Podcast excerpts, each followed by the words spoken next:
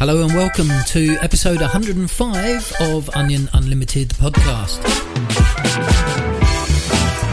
I'm your host, Daniel Torridon. This episode is a crossover with the Two Tongues podcast. It was recorded on Skype. I'm bringing uh, bringing Mr. Daniel Torridon back on today to have a chat, mostly about uh, what happened on his adventure to Australia. For those people who uh, follow the podcast, you know that uh, that Daniel met uh, a very nice lady uh, on Twitter and drummed up what became sort of a romantic relationship, and against what I think is pretty incredible odds um, went out uh, halfway across the world to, to see her, and things seem to have gone well. So I'm very interested to hear all about that. Daniel, how are you, man? Oh, mate, I'm doing very well, thank you. Yeah, good to be uh, back on. How are you? I'm uh, I'm doing well. well. I told you that uh, we had a very sick household uh, since Thanksgiving, since the end of November, and uh, my youngest daughter didn't get any better after everyone else. She ended up developing pneumonia. Oh, we spent spent some time in the hospital. But she's home, she's doing well and uh, recovering, so we're very grateful for that. However, my wife's aunt who lives with us, she's sort of like the um, live-in uh, babysitter, for lack of a better term, and she uh, broke a bone in her foot and fractured a bone in her other foot the other day. So we're dealing with that. It's just one thing after the next. Oh dear. Yeah. Well, I'm glad you. Uh, I'm glad your daughter's back. That must have been a real worry. That. Oh, absolutely. Um, it's really scary, man. Um, yeah. she, she got uh, she got antibiotics and um, started to do a little better, and then she started to do a little worse. And uh, luckily, my wife has better instincts than me, so she she said, "Look, we got to take her back to the doctor." And the doctor the doctor said, "You got to take her right to the hospital." So it was a little sketchy for a few days. Um, I was uh, as a father, you know, especially with my three-year-old baby girl, it was very, very, very tough, very worry, very worrisome, very stressful. Uh, but it's over, man. It's it's getting better. Good. I'm glad she's. I'm glad she's a lot better. Yeah. Thank you. Thank you.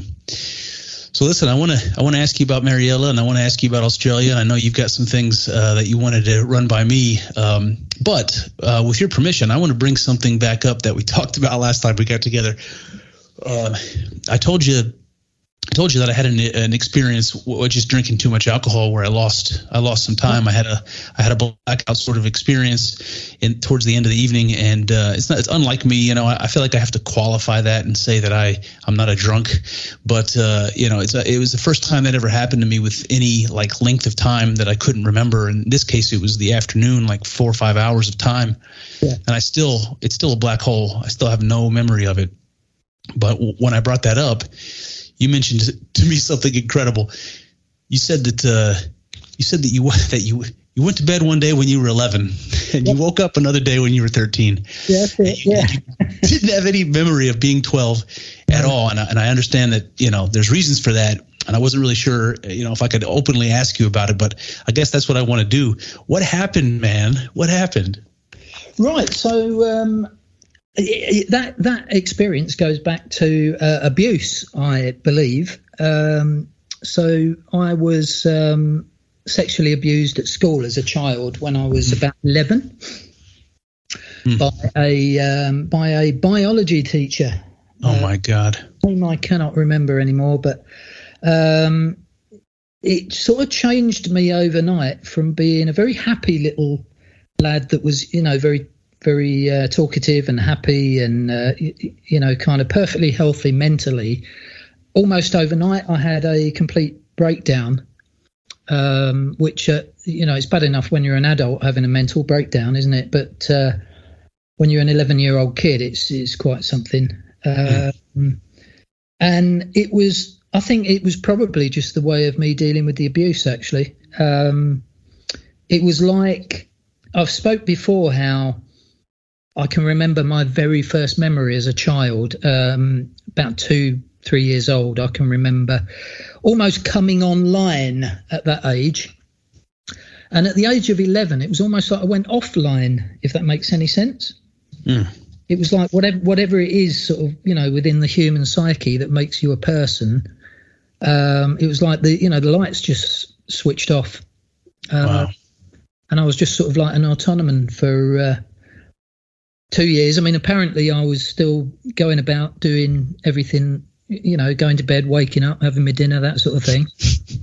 um, but I, I can't remember any of it for two years. It's like a complete, it's a complete blank. And I remember the disoriented feeling that I had. Um, this particular morning, I woke up and I, I, for some reason I was feeling a lot better. I think maybe the medication I was on had kicked in.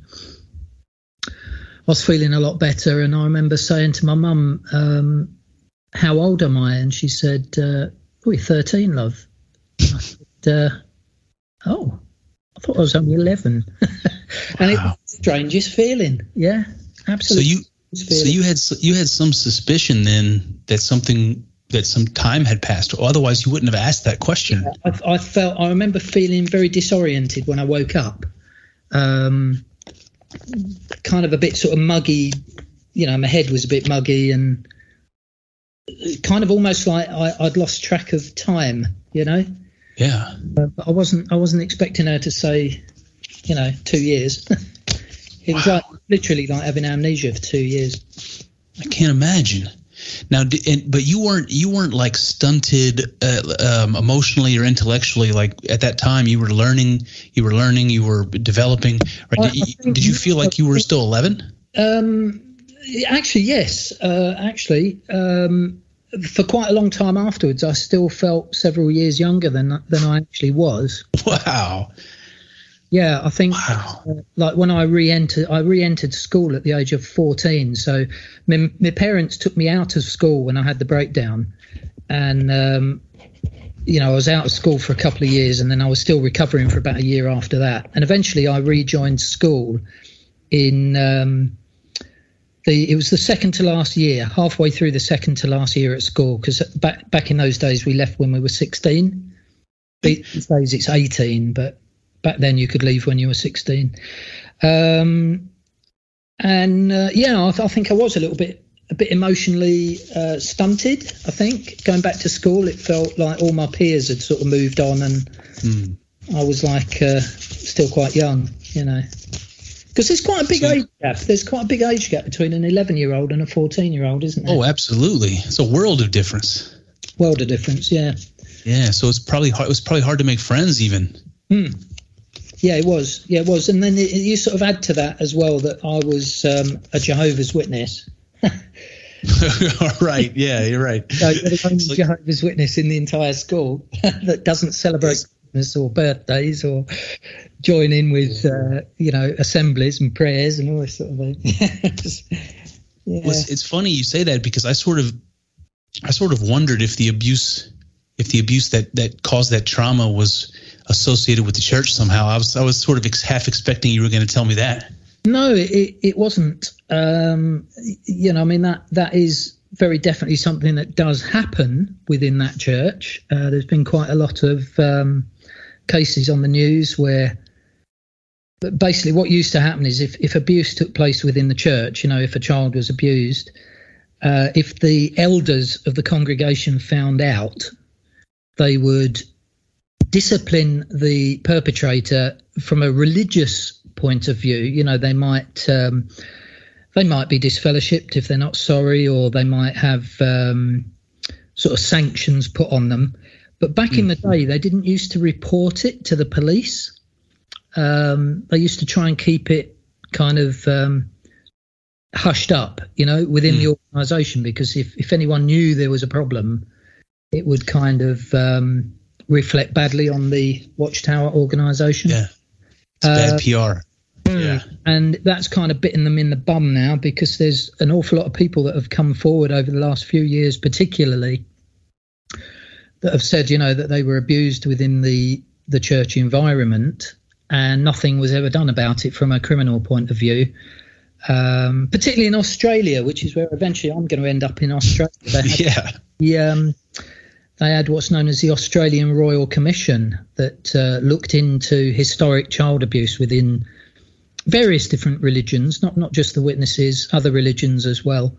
But they found the uh, the witness organisation was particularly good at hiding things. hmm. Very good at hiding things because they didn't want to ruin their reputation, you see, so they just kept it quiet. Uh, but my personal abuse was nothing to do with that. It was at school. So you, you mentioned um, you mentioned a breakdown, and, and, I wonder. It sounds like you don't really have a memory of the trauma itself. It sounds like it sounds like you don't have much memory of the abuser. But uh, I wondered Hmm, that's interesting. I sorry, go on. I cut you off a bit there, but yeah. Oh, that's okay. I I just wondered if if you if you have any details about what the breakdown was. How did that manifest for you? Right. So first of all, I do have some memories. Um, I have very almost dreamlike memories of. Uh, the biology teacher keeping me back after lessons. Mm. All the other kids had been sort of dismissed. He would keep me back after lessons with some sort of excuse, normally to, you know, help him tidy up the lab or whatever. Mm. And I've got some very distinct memories of being in a very small side room, which was like a kind of sort of washroom area. Jesus. Yeah. Uh, um, and definitely things being done to me, but I can't say a lot more than that. I, my mind kind of freezes up at that point. Yeah. Um, he was definitely a bit of a weirdo because he uh, he used to ride a motorbike and he liked to go in uh, on rides on his motorbike, and he actually. he actually had the audacity to ask my parents if he could take me away on holiday with him. What? Yeah. And my mum and dad at the time, I mean, they didn't suspect there was any abuse going on. But I think purely from the point of view that we were Jehovah's Witnesses and you're not supposed to have sort of, you know, contact with people outside of your religion, really. Mm. They said no, you know, no, no, we'd rather he didn't sort of go away with you, you know, because you're Jehovah's Witnesses. That was a bit of a lucky escape, I think. yeah, absolutely, man. That's that's absolutely terrible, uh, Daniel. I'm very sorry that you that you had to deal with that and that it had that sort of impact on you. It's just, uh, yeah. I mean, I really hope I really hope that that that that man suffered and paid, and even yeah. that doesn't doesn't make it any better. I would imagine he's probably de- long dead now. I mean, he was sort of in his late 50s 60s back then you know that that's kind of 40 years ago so. Oh, man. but it's interesting how it um, it's interesting how it manifested itself. So i had a complete breakdown. Um, and at first it manifested itself in that i didn't want to go to school which makes a lot of sense. Sure. Um, i literally had to be dragged kicking and screaming to school by my parents. And then when i was at school um, I was constantly ringing home to my mum. Um, I was constantly trying to escape from school. So when you know when the teachers weren't looking, I'd kind of you know s- sneak away and sort of try and catch a bus home. Oh man! So quite often, my mum and dad would get home from work and they'd find I was at home because I'd escaped from school. wow. Um, but at the time, nobody put two and two together.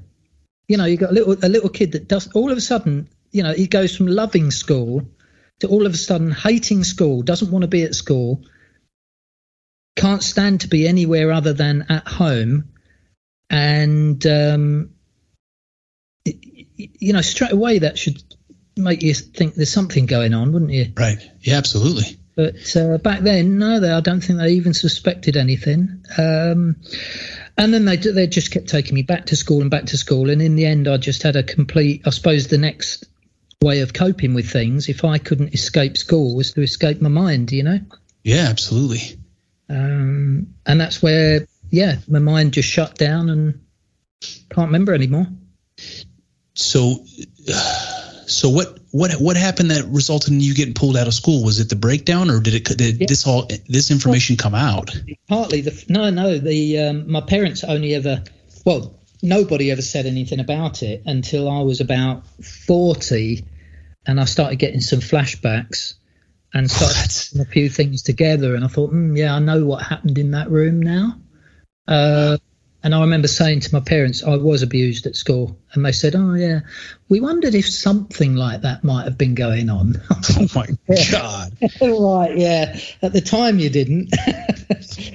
but, uh, do, do, do you have any like do you have like any resentment or anything towards your towards your folks for not no for not noticing no No. No, I think they were victims of a victims of an era when these things weren't spoken about. You know. Right. Um, I, I know abuse was you know, obviously it was there. I mean, in the in the UK, we had a big thing with the BBC with uh, a guy called Jimmy Savile. I don't know if you've heard of him. No. He was a uh, DJ that went all the way back to the '60s, and he used to do uh, Top of the Pops. He was a presenter on Top of the Pops, and uh, there's a documentary on him. You, you should look it up on YouTube. Jimmy okay. Savile. He was actually knighted by the Queen. Oh God. The um, he was like uh, he used to do marathons for charity and all sorts. But he, I always used to look at him and think he's a bit odd. He's a bit weird, you know. And then it came out after he died. So he died, you know, in a huge funeral, and everyone was saying, "Oh, it's such a shame that Jimmy Savile has died."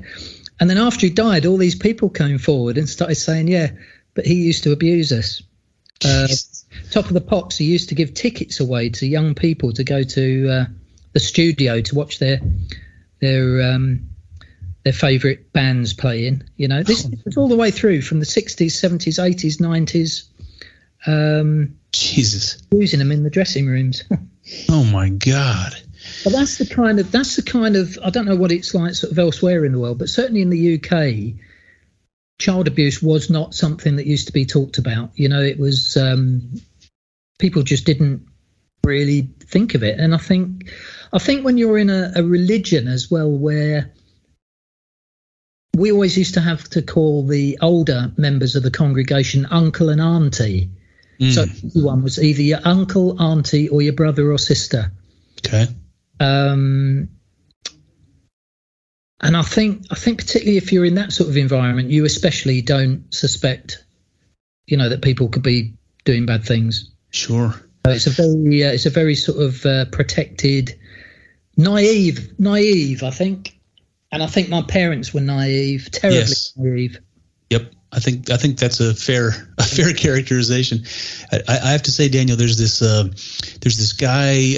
Boy, I can't remember where I saw him. If it was a TV show or if it was on YouTube or something. But he's a uh, he's a Hindu gentleman in. Um, India, and he goes around and he gives alms to people who need it. He just goes around and he'll see beggars and he'll give them money or whatever. He'll he'll he'll engage in conversation with somebody who's who's uh, you know downtrodden or you know whatever, and uh, he always calls them like the the women he calls mother, the older older women he calls mother, and yeah. the older gentlemen he calls father, and and I, I actually kind of like that. I think that that I, I almost wish I could adopt that without being without being looked upon as a crazy man because I think it, uh, it could just kind of emphasizes the human kinship and you know like yeah. motherly characters in particular because I have a great yeah. mother and I love her very much but when I encounter um, motherly figures like that that remind me of her you know I I feel in, in a deep way like it's my my mother you know something yeah. about that I like I, I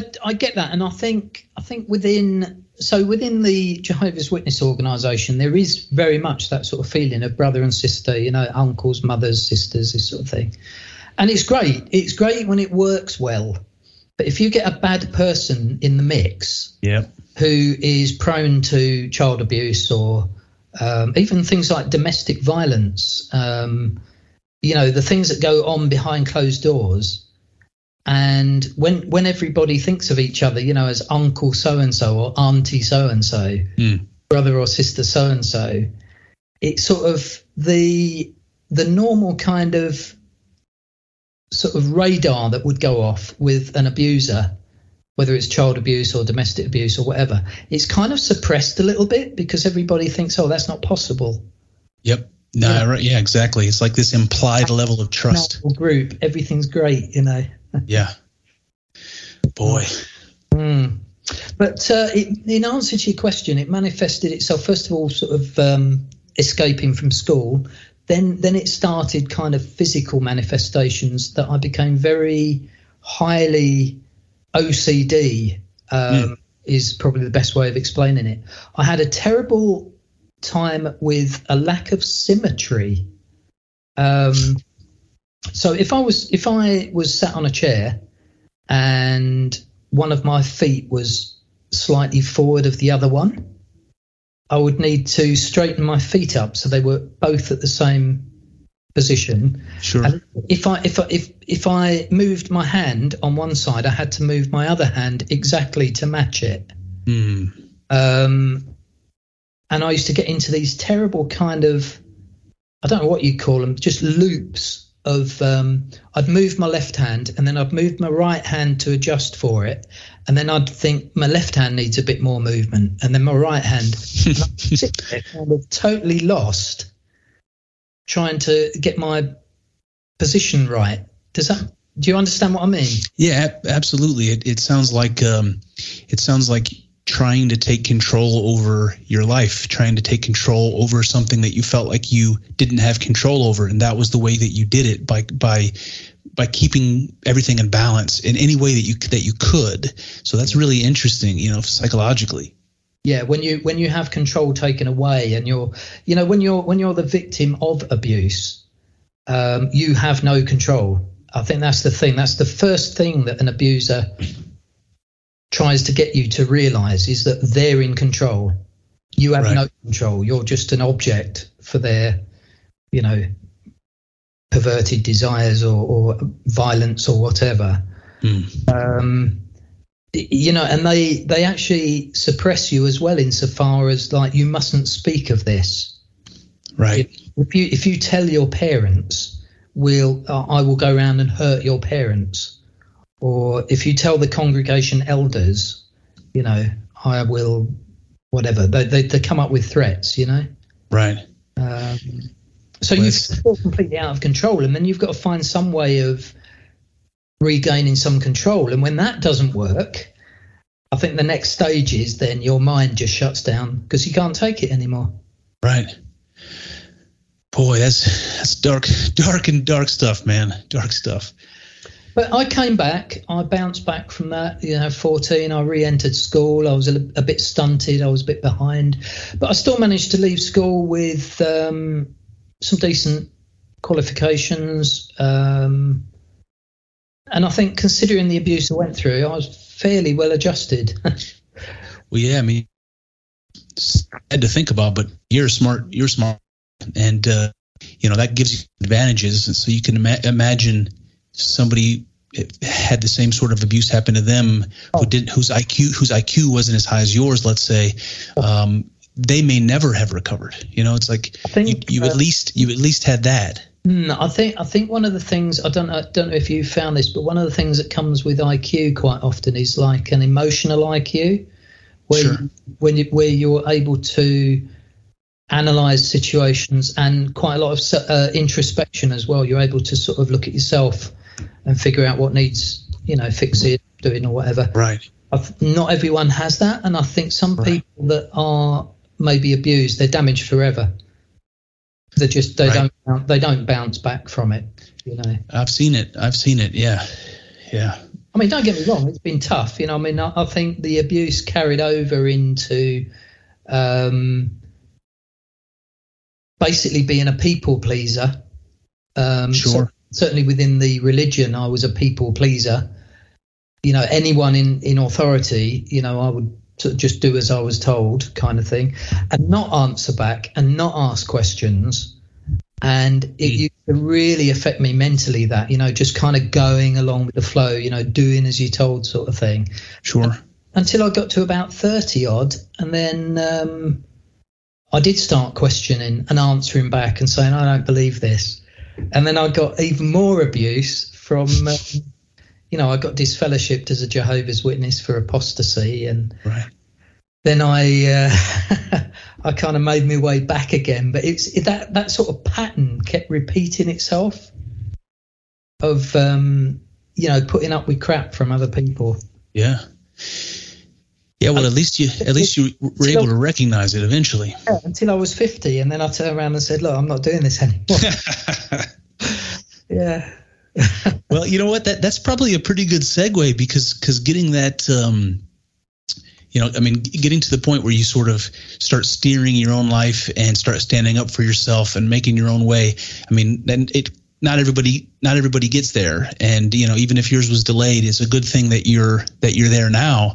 And that leads us to the great adventure that you have just been on. And uh, you know i don't want to jump too far ahead but it seemed like there was something you wanted to say um, related to this idea of losing time. Mm. something to do with your trip to australia. Do you, you, you want to share that one? Absolutely. So i um so i was reinstated as a jehovah's witness back in 2009 after my three year stint as an apostate.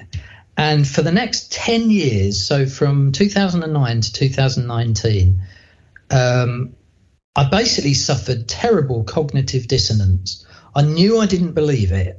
I didn't believe what I was being taught, but I had to pretend I did um, for the sake of whatever reputation, friends, family, children, you name it.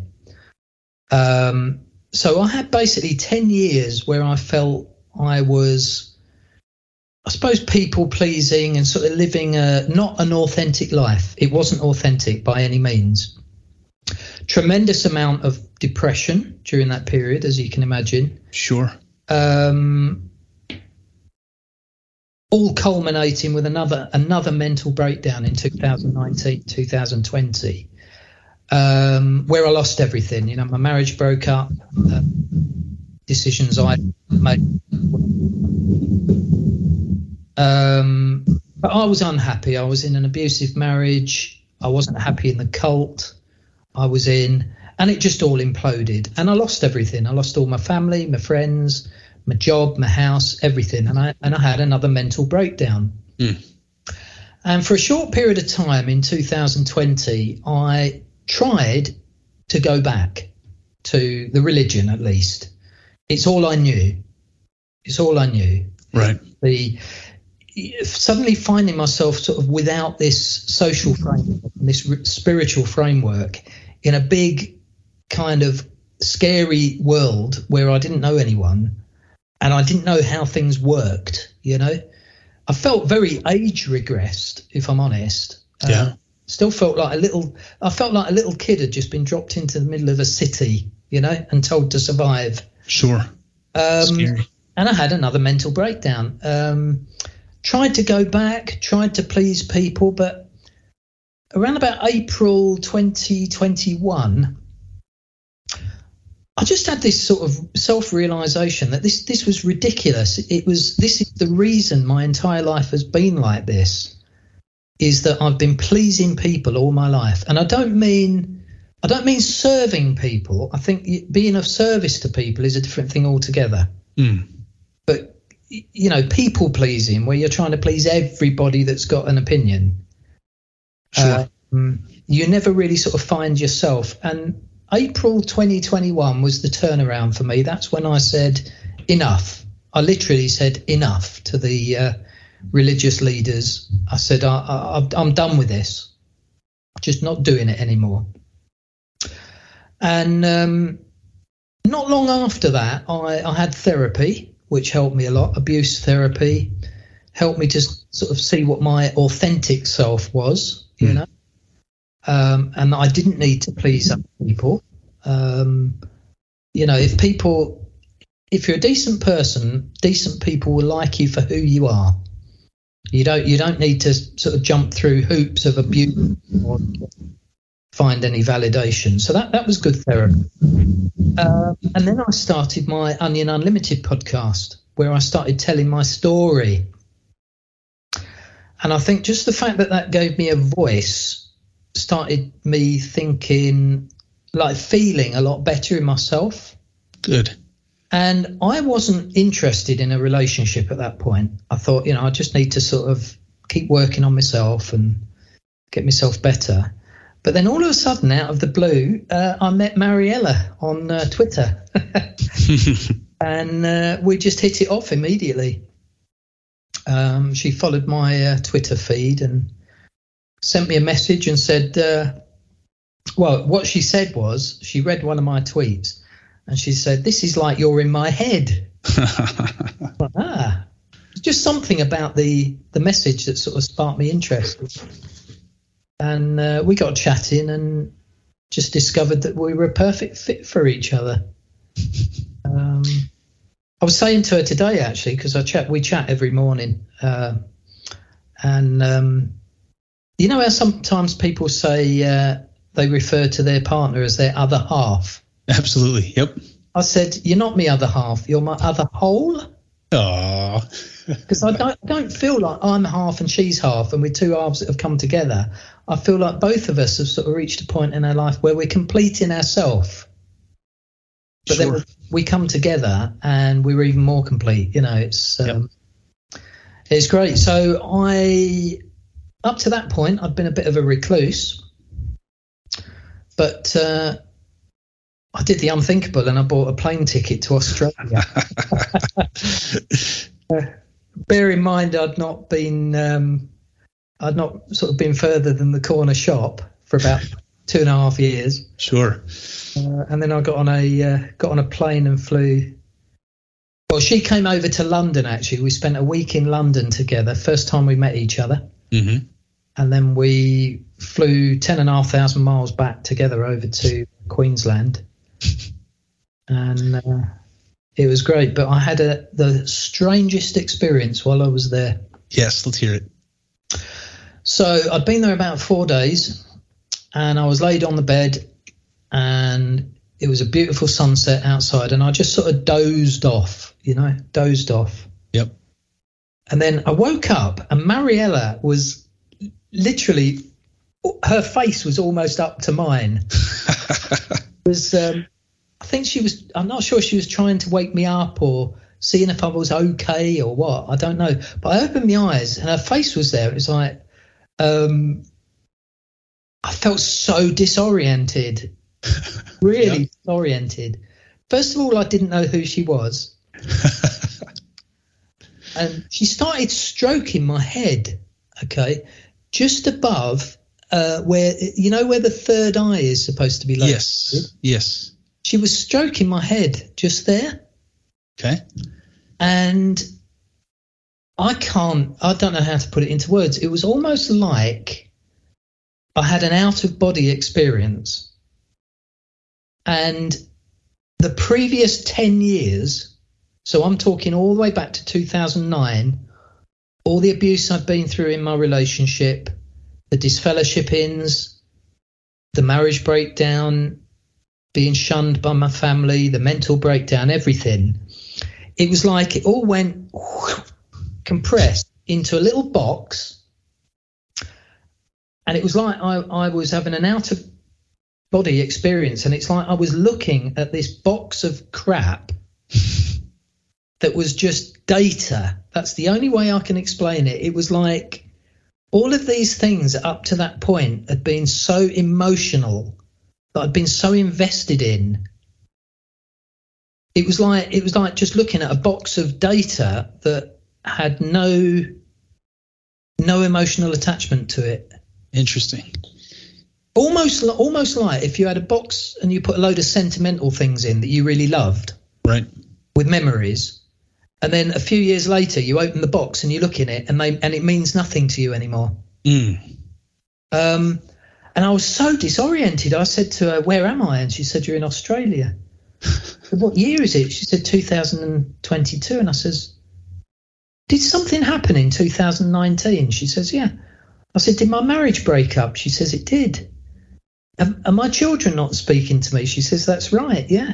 And I went back over the. I sort of went backwards, back to 2009, and I was like asking her, you know, was that real? And she's saying, "Yep, that was real." Wow. Um, and she thought I was having a stroke. oh God. yeah, stroke or heart attack or something. Oh man. really freaked her out, mate. I'll tell you, really freaked her out. Um, so so all of the uh, so all of the um, emotional like baggage and uh, and and everything that go, that went along with those traumatic memories you just detached from is, is that is that Yeah. about right It is, but it, it was a detachment and a sort of a re-entering my body. It was a weird experience. It was like I had an, you know, when people have a near-death experience, they say hmm. that everything doesn't seem to matter so much as it did before, right yes and then they come back into their body and then they live a different life than they did previously. sure It felt rather like that. It felt like I'd exited my body. I had like a bird's eye view of the last 10 years condensed into like a little singularity that sort of felt like it just didn't matter anymore, you know? Um, is, it, is it fair? Is it fair to call that a rebirth? It was absolutely definitely a rebirth because then it then it felt like I re-entered my body and I came back online and all of a sudden it was 2022 I was in Australia Mariella was there and everything was fine and it was like shit what just happened there well yeah. listen man I know you can't see me but I'm smiling from ear to ear hearing that story uh, I think that's I think that's brilliant I, am very very very happy for you um, you know, it's not often that we get to have that sort of a transformation and that kind of psychological rebirth. I think that is exactly what you know the Christian message is. Um, you know, the being born again. I think that's what that means, and uh, I'm just so grateful that that I mean, you're. I'm so grateful that you were able to have that. Um, I'm grateful that uh, Mariella played a role in that, and uh, I wonder is that is that the moment you decided to stay?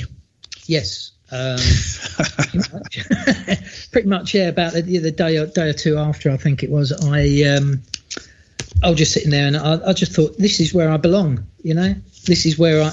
It wasn't just. It wasn't just. Um, obviously, Mariella's there, so wherever Mariella is, is where my home would be. You know, she she was originally thinking about coming over to the UK, mm. but from the minute I arrived in Australia, in, in Queensland, particularly where Mariella lives, um, I could see how much she loved it. It, you know, it's like I could see it was her home, and she just absolutely loved living there. Did that make you love it? Mm, yeah, I think I think it did. Just seeing how happy she was there, um, and within a very short period of time, I just I just felt like home. It just felt it felt like I'd gone home. You know, that's that's brilliant, man. Well, let, let me ask you. Uh, I mean, I know that when Mariella was in uh, the UK, you guys, uh, you guys had an, an, itinerary, and you were doing all the things in London that you know sh- you wanted to be sure that she saw. And I don't know how busy you were, or how much time you guys got to spend yeah. uh, mind melding and get getting to know each other, and like you know, uh, swimming in that whole kind of puppy love thing that's brilliant and awesome, but doesn't last forever. Um, yeah. did, did that did, was that most? I mean, did you get more of that while you were in Australia, or was that uh, you know was yeah, yeah, the first kind of um, the first week we the week or so we were in London together, and uh, I think immediately from the minute we met each other, uh, we met each other under the lovers statue in uh, St Pancras Station, and I think from the minute we met each other, we kind of knew, yeah, we we felt at home with each other. Nice. Um, and then it was, you know, I mean that that first week um, yeah, just so relaxed and comfortable together. It was like we'd been together forever. Um, you know, spent spent some good time uh, going to shows. You know, we went to Phantom of the Opera and Les Miserables, and went out for dinners quite a lot, and uh, and then that just carried over in you know when we got to Australia. Um, Mariella had to work, and so did I, but we both we both basically sort of did our work. Um, during the day, and then in the evenings we either went out or you know cuddled up for an evening together and watched a bit of comedy, or we did some we did some uh, recording of music together. I was going to ask you about that. Yeah, uh, we did, did some songs together. Uh, we even met uh, quite a few people that I'd already either met or befriended on Facebook. Um, nice. So we met up with met up with some lovely people while we were there.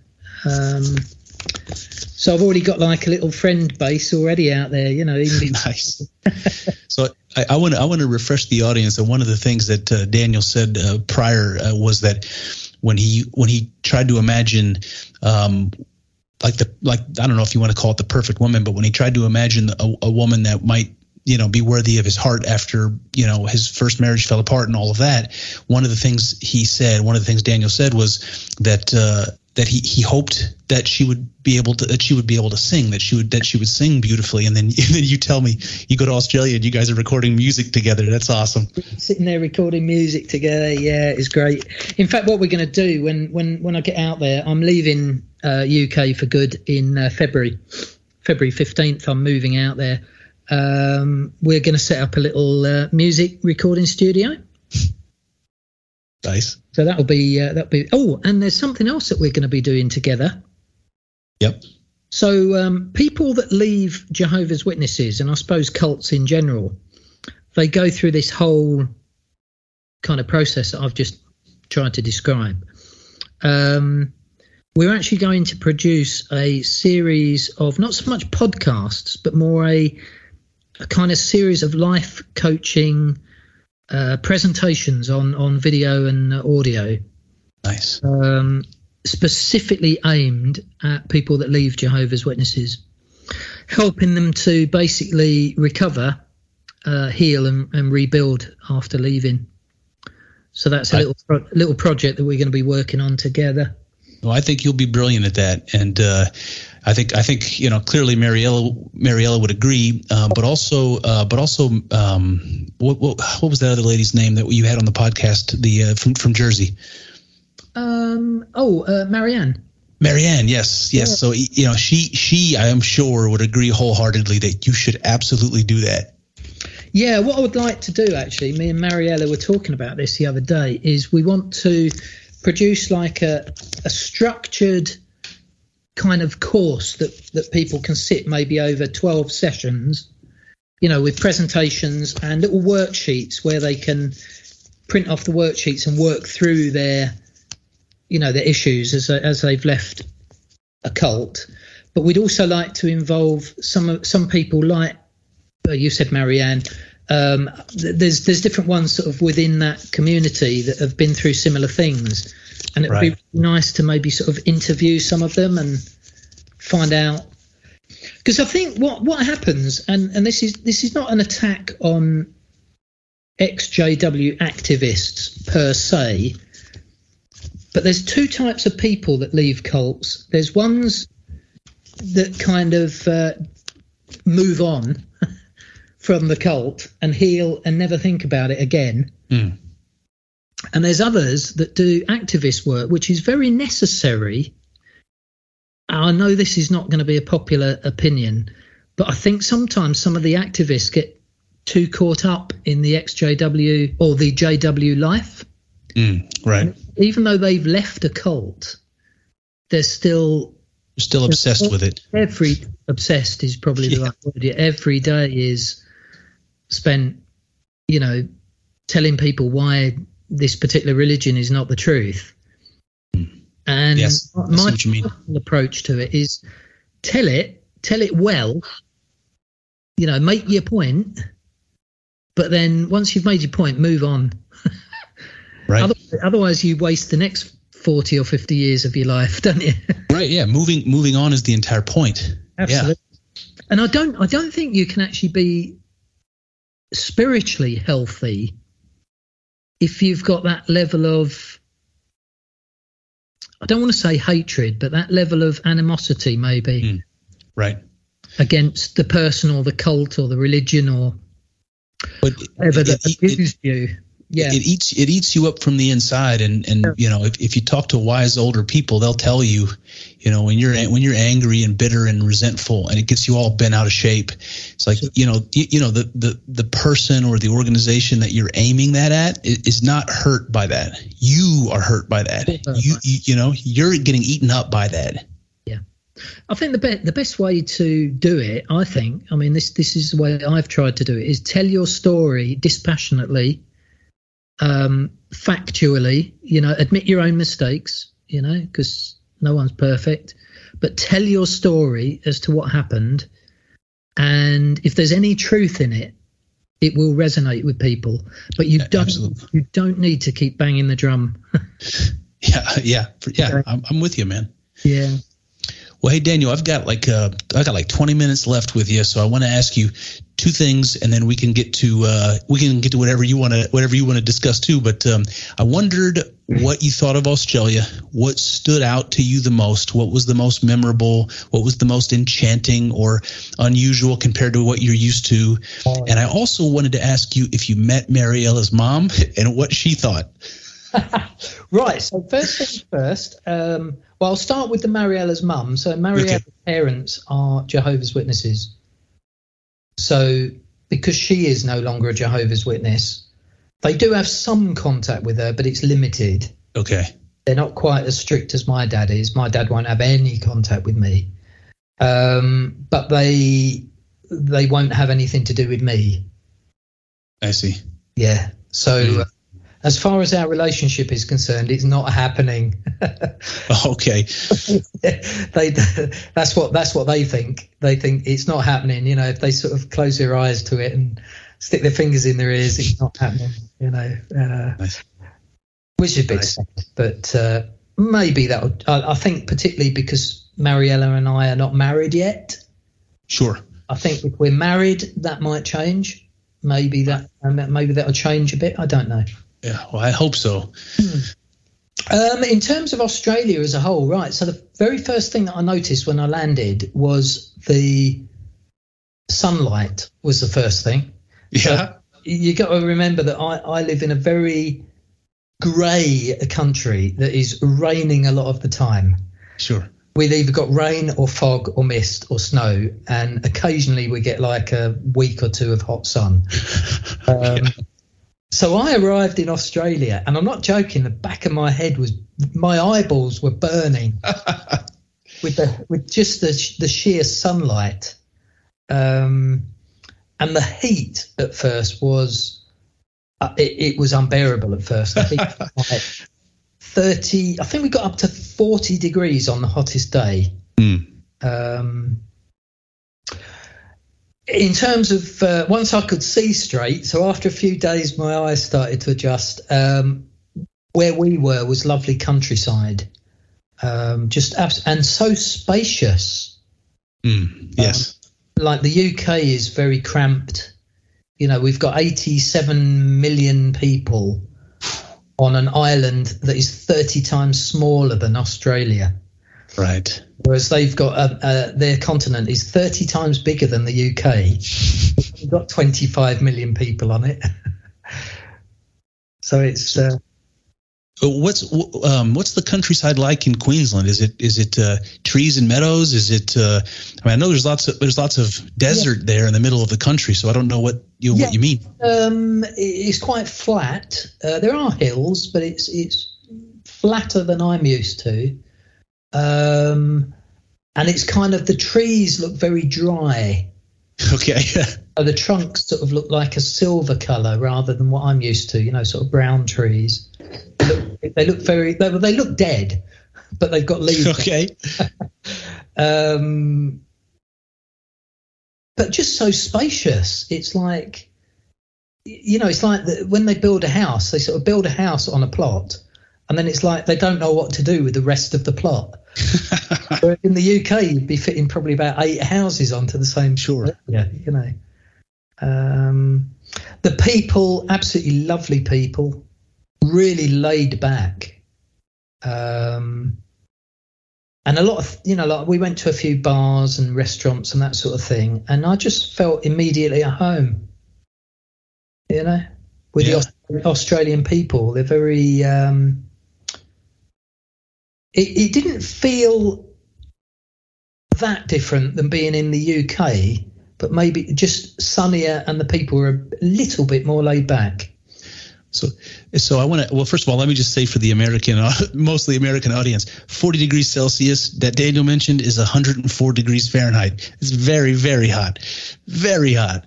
Um, but uh, um, I wanted to tell you uh, where I where I live here in Cleveland. Um, it's very I don't I mean I've never been to the UK, but we we have like three months of good weather uh, in the year. It's yeah. a lot of clouds. Uh, the winters are very long and very dreary here. So yeah. I can understand I can understand what you mean. The the best thing I can the best thing I can relate your experience to is um, the first time I went to Florida because Florida, you know, juts out into the uh, basically into the Caribbean. It's very warm, very tropical, subtropical, and I remember leaving in the winter, uh, taking a flight to um, to uh, where was it, uh, Orlando, and getting out as soon as the doors opened of the airport.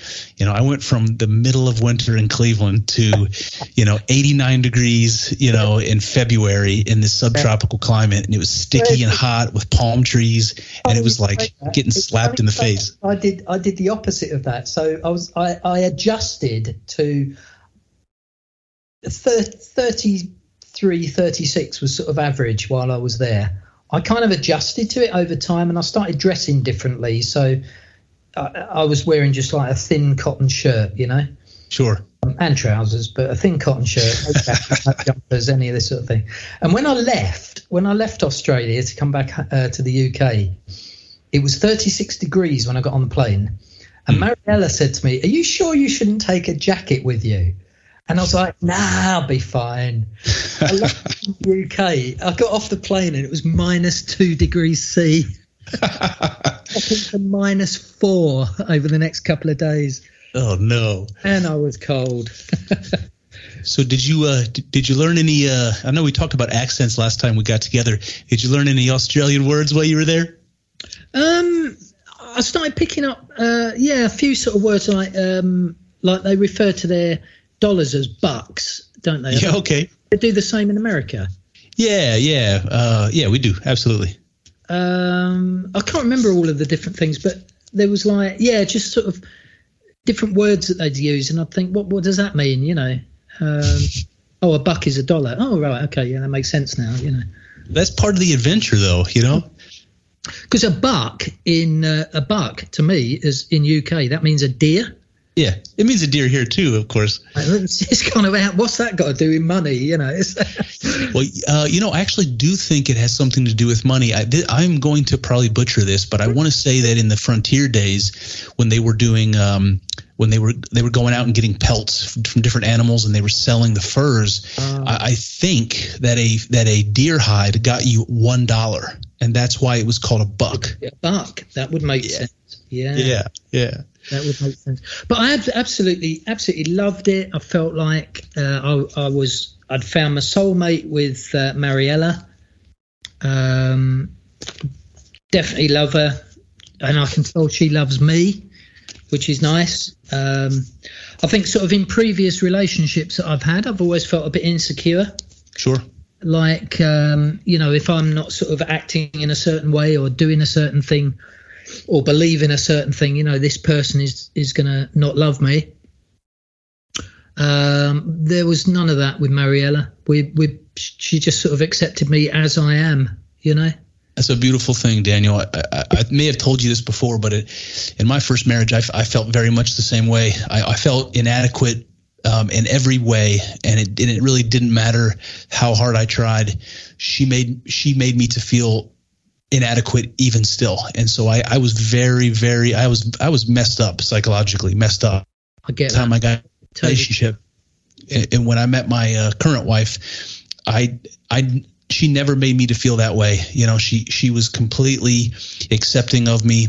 Um, she she showed me, you know, she reflected this value that I couldn't see in myself, even though people who loved me saw it in me, my friends and my family, but I was blinded to it. And she finally allowed me to see that in myself. And it was like the most refreshing, the most self actualizing. I mean, I, I, I should probably tell her this stuff, but um, I just imagine that there was something like that that happened with you, and I just couldn't be happy for you, happier for you, man. Like uh, when you've been through your life thinking that you are no good, that you're you're guilty, that you're a sinner, that you're, um, you know, undeserving of of anything, you know. Um, and I know we're all imperfect. We all make mistakes, you know. Um, but I think, especially sort of in with the religious background that I had, you were never good enough. Never. You know. Um, Yeah. On one hand, uh, you know the idea of Christian um, grace. Yes. That religion never really got that idea. They say that salvation is. Um, they use the word undeserved kindness instead of grace. Wow. and undeserved kindness, which straight away makes you feel sort of unworthy of anything, doesn't it? Sure. But yeah. say um, you know, it's a free gift. Christ died for you for your sins. It's a free gift, you know. Yeah. But then, then they make you really work for it, and you're never good enough, and you have to be. You know, it, it, your spirituality is only as good as your last church attendance. Mm. Um, and it just messes with your head to be to finally sort of be in a relationship where someone says, "Do you know, I love you as you are." You know, yes, you are broken. Yes, you're not perfect, um, but I Yep. love you as you are. You know, Yeah, absolutely. that, yeah. that is so refreshing. Yeah, great, great grace is to be made worthy of the of the to be made worthy undeservedly, but to be made worthy nonetheless of the most precious thing. Yes, You know, yeah, yeah, absolutely. Um, and I think I don't know if you sort of find this with your wife as well. Is it is it a bit like looking in a mirror? um, Do you know what? I mean? yes, I, I think so. I, especially in the early days. See now, see now, I uh, I've grown to appreciate the things that she is that I'm not, and that's one of those. Going back to what we said earlier about the other half thing, um, I've I've grown to appreciate those things. I've grown to rely on her for those things, and uh, um, she doesn't always like that, but but uh, but she does the same to me. But in the early days, it was like that. It, it, it you know. I, I wasn't sure where that came from. I, you know, because we we grew up in different cities. Um, we grew up in with in different religious traditions, uh, but we're exactly the same age. We're a couple of months apart. So I thought, you know, maybe we had this shared cultural thing where we grew up in the same time period. We shared a lot of the same vocabulary and like pop culture references. We liked the same movies and music. And I thought maybe it was something like that, but it was far deeper than that. Yeah, deeper than that. Yeah, it's. Um, do you know the uh, Do you know the principle of twin flames? Have you heard of that one?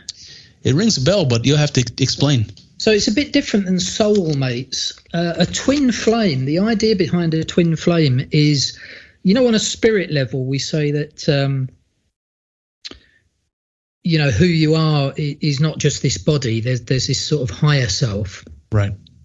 The the the idea behind a twin flame is that it's the same spirit entity that has Mm. entered into two bodies, I like that. I like that. and you're complete in yourself, but there's another version of you out there that is also complete in themselves, but you might be you might be stronger in some areas and weaker in others, and when you kind of come together. It's not like you found your missing part. It's like you found yourself. Yes. Yes. Yes. Exactly. just you know like two jigsaw pieces that sort of fit together perfectly I, I love that. It, it reminds me of something I read um, in uh, I want to say I want to say it was Plato, and he Hmm. said that he said that um, when uh, when somebody reads Homer and they fall in love with the poetry, and th- you could use any example, you could use a song or or you know any anything anything else, I guess, but in this case it was Homer. Um, the the guy read Homer, fell in love with the poetry. He would recite it over and over and over again. He loved the words. He loved the the poetry. The, you know the beauty of it. He was completely infatuated with it. And Plato said that the reason that he feels that way when other people around him don't is because the spirit that wrote that, the spirit that came out of Homer that wrote that, is Yeah. the same spirit in him. yes It's Well, I- beautiful. I think the I think we probably all have the same spirit. To be honest, uh, this this is my thoughts on things that we are the same person behind the scenes, but it's not always so apparent because some sometimes we're so much stronger in some areas than others and so much weaker than others Yep. in areas that we seem like completely different people. But I suppose that's where un- understanding comes in, isn't it? Mm. You know, if you were to sit down with somebody and really make an attempt to understand, and they made an attempt to understand you, you probably could find an awful lot of commonality. Absolutely. Unfortunately, people don't tend to do that, do they? Yeah, they avoid it like the plague, and I don't understand that. Yeah, yeah, they do. hey, Daniel, we've got a few minutes left, Okay. and uh, and I really, I was reluctant because I didn't want to cut any of this short, but uh, but I do want to ask you. You said you had some things you wanted to run by me, and do we have time for at least one of those? Uh, I think we've covered them actually. Uh, oh, we did. Yeah, so uh, one was the uh, one was the thought about coming back online. Yes. And uh, the other was this idea that uh, it's not so much your other half; it's your other whole. I like that. I like that. You know, this coming this coming back online thing just for my just popped something in my head. I want to tell you about. I know that you've never had um, a psychedelic experience, and you had worries, of course, in the UK, le- legal worries about you know pursuing even having that experience, uh, which I understand. But one of the things that I remember having one of those experiences myself is you do lose your sense of being in your body or even being you know in the world if the experience is intense enough. And when you you sort of come back down slowly from that and it, it, almost this is a poetic sort of thing but it's almost like your soul was sort of floats back down from this ethereal place and settles back into your body.